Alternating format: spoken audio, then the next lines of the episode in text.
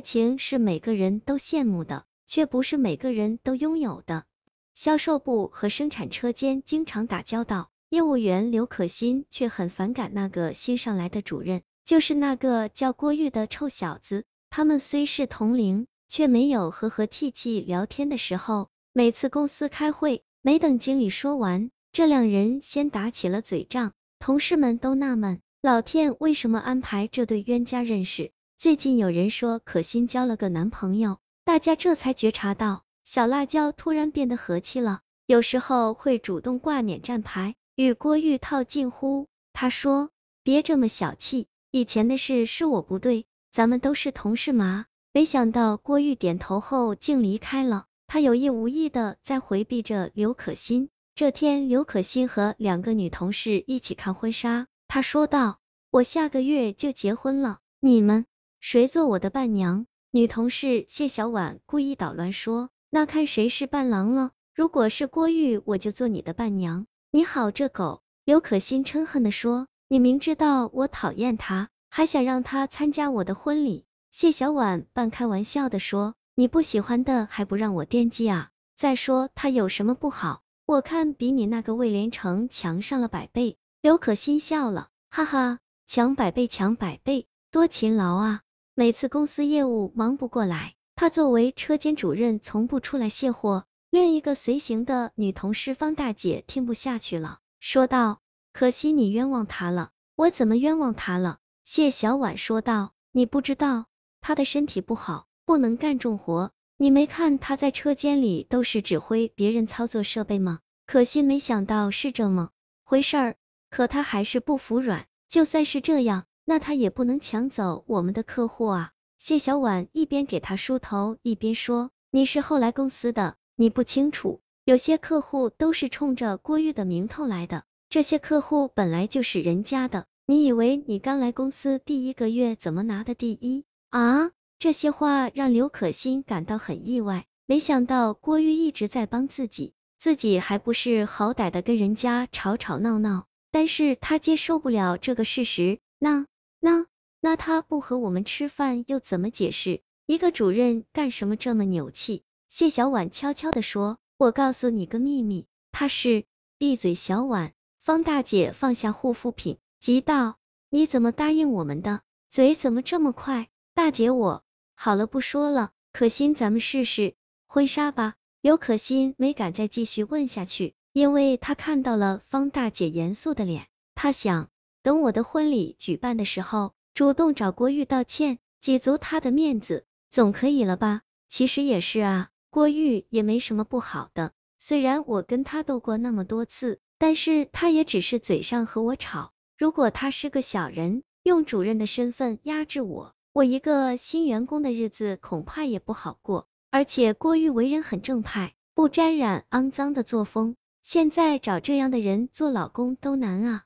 嗨，可心一拍大腿。我都要结婚了，想这个干什么？神经病！谢小婉道，我看你也是神经病，拍什么大腿啊？你想什么了？想什么了？方大姐的亲属是郭玉的邻居，所以她知道内情。郭玉有乙肝，虽然未发病，但乙肝让很多人反感。郭玉不愿意和别人共餐，而且方大姐还知道郭玉早就被摘去了脾脏。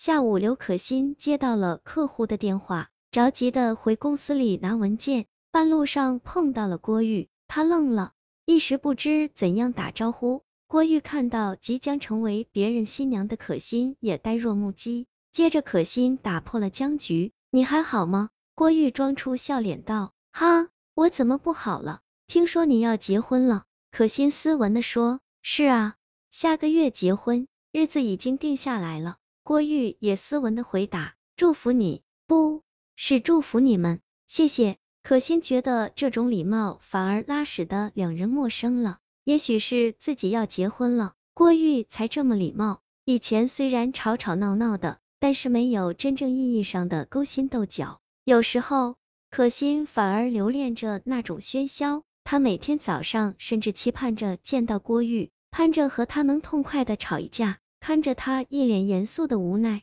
可心觉得特别有趣。这种争执竟然成为自己生活不能缺少的习惯。可心刚走了几步，问道：“我要辞职了，晚上我请你吃饭。不管怎么说，我们是同事嘛。”他还没有邀请郭玉参加婚礼，因为他突然不知道怎样邀请。郭玉开始不同意，我晚上还有事情，以后吧。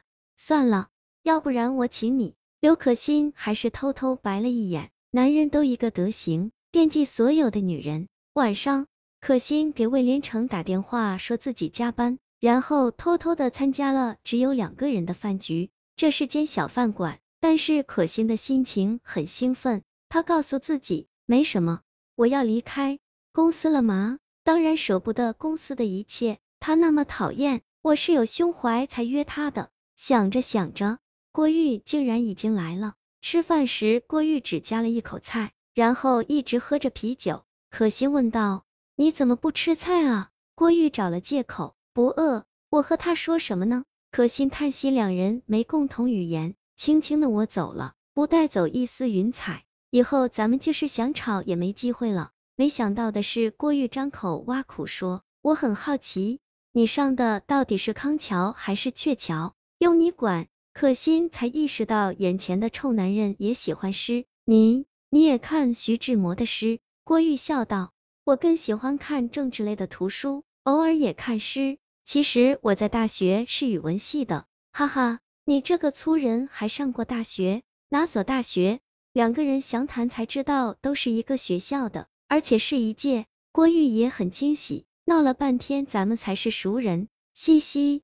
刘可欣和郭玉本来只是同事的关系，没有机会聊天，今天他却知道了一些郭玉的过去。这个男人单亲家庭，父亲很有钱，郭玉从不愿意看父亲的面。他在毕业以前从没买过手机，毕业以后却自学了电脑编程。郭玉也很奇怪，两人好像有说不完的话。很平常的话题，竟然让两人哈哈大笑。本是自己古怪的想法，竟然博得对方的赞同。不知不觉的过了一个小时，两人不舍得分开了。第二天，刘可欣竟然辞职了，据说是魏连成的要求。虽然不再见面，可心一直忍不住去找理由打电话给郭玉。两个人在电话里闲谈，有时说最近播放的电影，有时关心对方的生活。有时竟讨论文学方面的话题，有时又说天气。刘可欣问自己：我为什么给他打电话？